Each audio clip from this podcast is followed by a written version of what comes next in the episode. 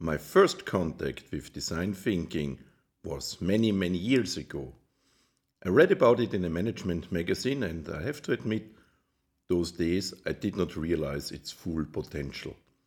To me, it seemed that it was about designing luxury products such as jewelry or expensive furniture. That view changed when I later on used Alex Osterwalder's business model canvas in business plans. That is when I revisited the concept of design thinking and found it to be an ideal companion for the business model canvas.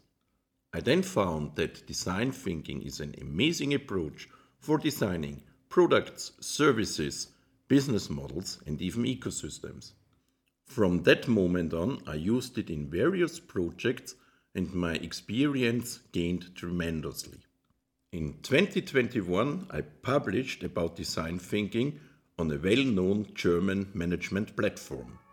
Currently, I am creating an online portal for design thinking and share my knowledge and experience in webinars.